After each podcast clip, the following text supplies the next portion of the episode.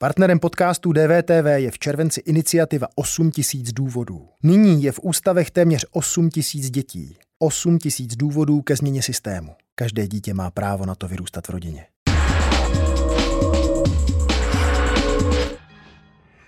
Očekával jste vůbec, že by na té bedně mohli stát dva Češi? Úplně ne, protože já si nepamatuju, teda teď jsem si našel, teda, že, že ano, ale 32. Eh, ale to byla úplně, úplně jiná soutěž, to byla super těžká váha, no, tuším, no, no, že no. spěrači to no, byli no, dva no, Češi, no, no. nebo Čechoslováci. A, a, a víceméně 2008 jsme teda měli tři medaily, ale, ale ve třech disciplinách, hmm, takže jako hmm. toto. A Takže překvapení velké i pro vás. Překvapení velké, nicméně musím k tomu jako tak nějak jako nadnešeně, jako nad nás, nadsázkou dodat to, že bohužel eh, dle regulí ISSF na té olympiádě můžou být taková dva střelci z republiky. Takže by možná potřeboval ještě jednu medaili, jednu vlajku. Eh, dá se to vlastně dneska brát, ten dnešek, jako největší den střeleckého sportu? Zcela určitě, zcela určitě, protože říkám, 2008 teda byly tři medaile, dvě hmm. zlatý, jedna stříbrná, nicméně to byly tři disciplíny, taky dva střelci, zrovna teda David Kostelecký vyhrál a Katažena Emons Kůrková vyhrála a byla druhá, jako, takže jako ale říkám, jako dlouhodobě si myslím, že to bude zlatým písmem zapsaný v kronice českého střelectví. Ehm, vy máte sám zkušenosti vlastně z vrcholových závodů. Ehm, sice jste střílel jinou zbraní, střílel jste z pistole, ale přesto. Ehm, like si myslím nedokáže představit, co prožívá v tom šestičleném a potom ještě méně, méně odpadávají ti jednotliví borci. Co vlastně ti střelci prožívají? Jako, jak se to dá popsat? No, dá se to popsat tak, že střelci si užívají ten základní závod. To znamená kvalifikaci. Kvalifikaci. A to finále už je jenom pro diváky.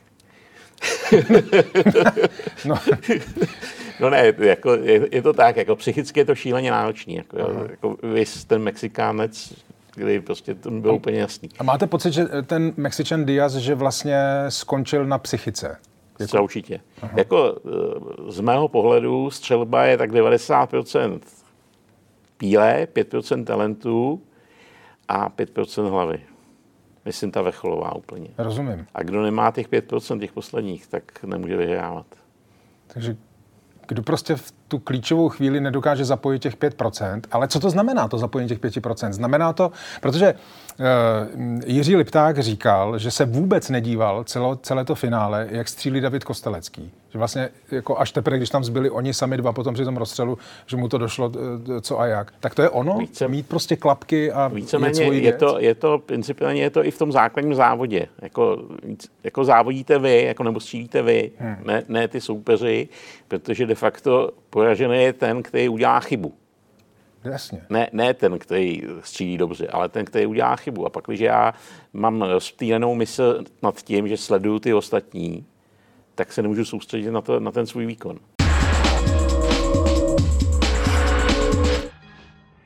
A pak se můžeme bavit o společenské odpovědnosti, kde podporujeme věci jako například Run for Help, lidé, kteří ztratili končetinu, chtějí se zase vrátit do společnosti, žít uh, rovnocený život, aktivně s vozíkem, podporujeme Sokol, spoustu dalších charitativních akcí. Máme celé oddělení CSR jako společenské odpovědnosti, které se věnuje, máme vlastní nadaci uh, České pošty, a tady nikdo neřekne, proč tohle to všechno děláte. Teď vy máte jenom doručovat balík. Proč podporujete lidi, kteří ztratili končetiny? Proč podporujete lidi, kteří skončili na invalidním vozíku? No, ale proto to se, přece není vaše činnost. Proto Tam se, to nikdo spolu, proto se tady spolu jo? bavíme, protože byste to přesně popsal. Tahle vaše akce zbudila úplně největší pozornost. Tak je to asi velké téma ve společnosti. Lidé, kteří ztrácí končetiny a mají problém vrátit se do reálného normálního života a potřebují k tomu nějakou podporu, asi nikoho příliš netrápí. Já si to nemyslím, akorát hod, tohle je eh, více diskutované téma, mediálně zajímavý, tak se tomu lidé věnují. Nejste tím zklama? Protože vy jste popsal... Nejsem tím zklama, naopak, já jsem tím nadšen. Myslel jsem to tak, že vy logicky, jako každá velká firma, děláte další aktivity, které se dají schrnout pod CSR, ale tohle zbudilo teď největší, uh-huh. největší pozornost a nevím, je to půl na půl, kladné a záporné reakce? Ne, je víc těch záporných. Je víc záporných? Výrazně více záporných, ano. A teď si na, to, představte, na to jsem se ptal, jestli vás to nepřekvapilo. Bavíme se o moderátorech, určitě znáte Ester Janečkovou, ona moderuje Pošta pro tebe, tak my jsme také České pošty a před pěti lety její synovec ve věku 14 let spáchal sebevraždu, ano. protože byl homosexuál a protože se cítil šikanován a společností vytlačován. Já říkám, nestojí ten lidský život za to, abychom tady snesli pár eh, nebo i několik eh, desítek tisíc negativních reakcí na sociálních sítích a těm zaměstnancům a lidem, kteří mají co společného s Českou poštou, řekli, my za vámi stojíme, nebojte se, řešte ten problém, v nás máte oporu. Nikomu touto aktivitou neubližujeme, ale můžeme pomoci. A zatím si stojím. Takže jste vlastně do toho šli i s tím rizikem, že to může vlastně být tak, jak to teď popisujete, že je tady daleko větší množství těch negativních reakcí. Každý, kdo ve svém okolí zažil podobný případ, hmm.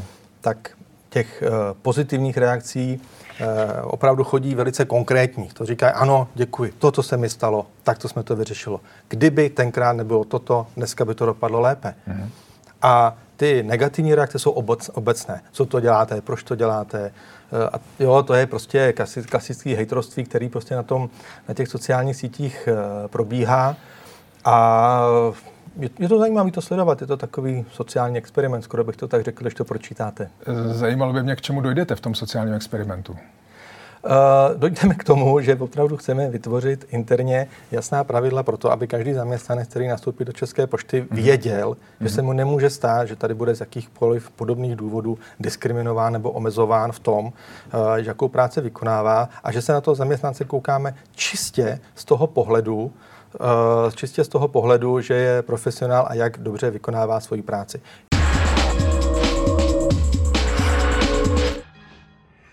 Jana Maláčová říkala, že Piráti a starostové nezávislí jedna k jedné obsali eh, ty návrhy nebo to, čemu říká Jana Maláčová reforma tak pokud eh, vím, tak jsme zveřejnili program první.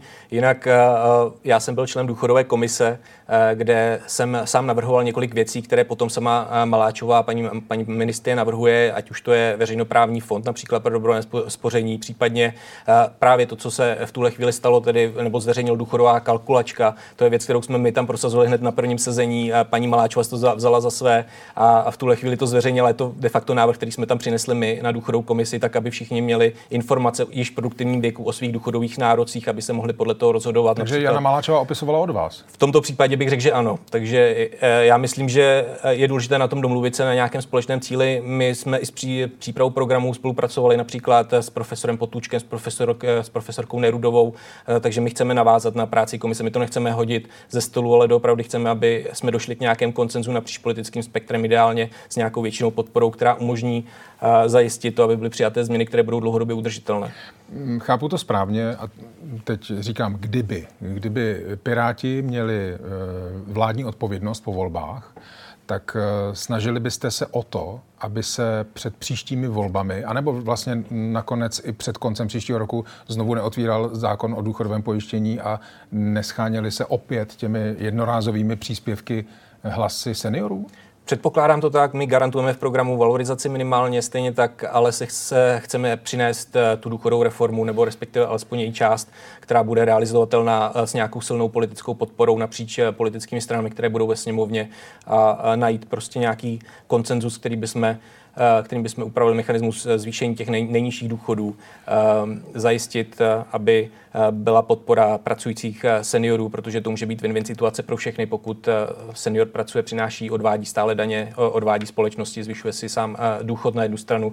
Takže podpořit to, že nemusí třeba například odvádět sociální pojištění, aby byl lépe zaměstnatelný na trhu práce a, a, a aby to vlastně přineslo win-win situaci pro všechny, jak pro stát, tak pro samotného seniora. Ještě mě zajímá, jestli si myslíte, že mm, takové, mm, řekněme, ad hoc zvyšování důchodů, jestli může přinést voličské hlasy tak pravděpodobně přináší. Ještě v roce 2015 Andrej Babiš eh, jako ministr financí říkal, že mimořádná valorizace je, je zlo, eh, že to nechce. A teď poslední vlády, kdy už není tou menšinou, ale většinou stranou ve vládě, tak evidentně mu to hlasy přináší, protože přesně otočil a, a, a říká a vlastně se eh, dodatečně navyšuje každý rok. Eh, já bych byl rád, abychom doopravdy navýšili. My jsme sami jako Piráti hlasovali pro navýšení základní výměry eh, na 10%. Eh, několikrát jsme podpořili zvýšení důchodů v době, kdy nebyla krize ani finanční. Takže já myslím, že hlasy to určitě evidentně přináší, ale já věřím, že lidi jsou rozumní a, a chápou i veškeré dopady a chtěl bych, abychom to opravili, aby se to už nemuselo dít každý rok, ale aby doopravdy to navýšení bylo dostatečné samo o sobě, bez nutnosti změn. Na druhou stranu ty ženy, které se ukazují v celém projektu mm-hmm. tělo a které se ukazují i v tom videoklipu kolem vás, tak eh, ty mají za sebou daleko závažnější věci. Ano. Mají za sebou rakoviny, které nějakým způsobem změnily například jejich těla a tak dále. Tak se vlastně ptám na to, jestli si tohle to dokážete navodit. Jestli si dokážete navodit to, že vám třeba jednou bude 60 a nebudete vypadat takhle a tak dále. Eh, no já se těším na to, až tu písničku budu zpívat za 40, 50 let a budu se vlastně pořád učit se přijímat v tom, mhm. co se bude dít, protože budu, budu stárnout. A Pardon, teď jste se přijala? Já si myslím, že jo. Já si myslím, že se mám ráda. Je to blbý říct? Já ne, si myslím, ne, ne. Že, že to tak je a že jako sebevědomá žena si uvědomuje to, co je dobré, ale i to, co je špatné. A já se to uvědomuji a přijímám se taková. No, no dobře, vy jste s tím šla ven. To na začátku, co naši diváci viděli, tak to byly strie na vašem břiše. Předpokládám po těhotenství. Ano. E, tak s tím se přijímáte? S tím se přijímám, ano, s tím se přijímám, a pardon, ačkoliv... já, budu, já budu ještě o něco více osobní. Dobře. Budete ve dvoudílných plavkách na plovárnu? No, jako asi jo. Nebo já tak chodím, no. já se ptám, já, já se ptám. Jako uh, jo, ale jestli bych se necítila dobře, tak to není rozhodně kvůli stream, ale kvůli těm věcem, na který mám vliv a třeba to mhm. moc neřeším. Jo? Mm-hmm. Ale to, jak mě eh, poznamenalo těhotenství, je vlastně takové tetování od života, od přírody. A to beru, že je jako naprosto součástí. A to jsou totiž ty věci, se kterými nic neudělám. Takže já vlastně nemám moc ráda, když se někomu uh, někdo směje za něco, na co nemá vliv. Ať tam jsou právě holky, které prošly operacemi, mají mm-hmm. jizvy na těle, nebo mají třeba od narození nějakou kožní nemoc. Ano. Nebo se prostě jenom jednoduše rodíte s něčím úplně obyčejným, typu jako máte pihy, nebo odstávající uši, nebo nohy do o. A jsou to věci, za které se jako pořád setkávám s tím, že se někomu někdo vysmívá. Mně přijde jako... Uh, že se můžeme bavit o tom, že má někdo nějaký jiný názor, nebo prostě měl by se v něčem Eh, vzdělat nebo posouvat a tak dál, ale v tom, na co nemáte vliv, si myslím, že by jako neměla být žádná, eh, tak to říká se tomu body shaming vlastně, jako urážení hmm. se za to. Ty, vy jste tohle to zažila? No jejda. no jasně. No jejda znamená jako, že hodně. no jo, no jo. Jako já v kontextu těla jsem slyšela spoustu různých věcí a taky předtím... Jako v eh, kontextu těla znamená... Uh, jako tomu, že na... nevypadám jako show businessově nebo modelkovsky. A že jsem... Dneska už je takový ten trend jako body positive a hodně se o tom mluví a už hmm. spoustu společností má různé jako kampaně, kde jsou ženy třeba víc nějak jako ženské nebo v různých jako tvarech. No ale těch deset let, co já tedy prožila jako dospívání z puberťačky v ženu. Eh, když jsem se měnila z holčičky, která zpívá mm-hmm. prostě náctileté písničky v ženu a začala jsem se měnit na očích lidí, no tak to bylo jako, to jsem si od sobě přečetla články teda docela eh, bolestivé někdy. Eh, a dá se to popsat jako šikana? Já si myslím, že jo. Já jsem, já jsem člověk, který jako rád věci bere s humorem.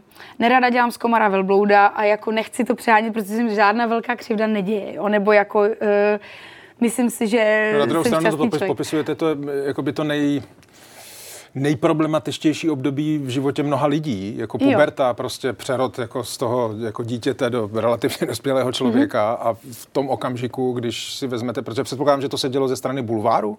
Taky. Taky. Bylo hlavně, sociální sítě ale a bulvár. Sociální, ještě sociální sítě tolik ne, nefungovaly, ale bulvár a potažmo komentáře, vlastně mm. ten bulvár vzbuzuje v těch lidech nějak jako mm, dává zelenou těm nejošklivějším vlastnostem, které v nás sedí. Jo? Jen to tam pošlete, tu závist, nebo jako podnicuje vlastně to zlé v těch lidech. A, nebo mám takový pocit. A mně se to dělo a potom, co jsem e, na pár sezeních o tom mluvila s psychologem, tak jsme vlastně došli k tomu pojmu kyberšikana, proč bych to tak nenazvala, když to hmm. asi tak je. A, a vlastně jsem si to jenom pojmenovala, že to asi opravdu tak bylo. No.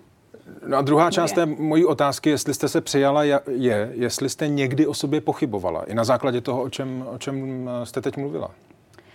Mně právě to těhotenství ukázalo, um, jak to tělo neuvěřitelné je, A jak mi sloužilo, jak jsem ještě dva týdny před eh, narozením mého syna prostě koncertovala naplno a říkala jsem si disco koule, protože jsem prostě měla třpitivé šaty a byla jsem prostě velká, bylo to super. A já jsem si říkala, to, to tělo prostě neuvěřitelné. A v ten moment jsem si řekla jako, nikdy prostě o tom nepochybuji, že to tělo je dokonalý nástroj a měj ho ráda. Prostě protože vlastně jenom když se budeme mít rádi, tak se dokážeme přeci o sebe starat, ne? Nebo jako pečovat o sebe. Já si myslím, že když vám všichni budou říkat jako nežer tolik, cvič a to je jednoduchý a prostě vy se vlastně budete nenávidět za to všechno, tak to není cesta k tomu, jak jako si k sobě najít lásku a pečovat o sebe. A tímhle jste si prošla? Tímhle jsem si taky prošla.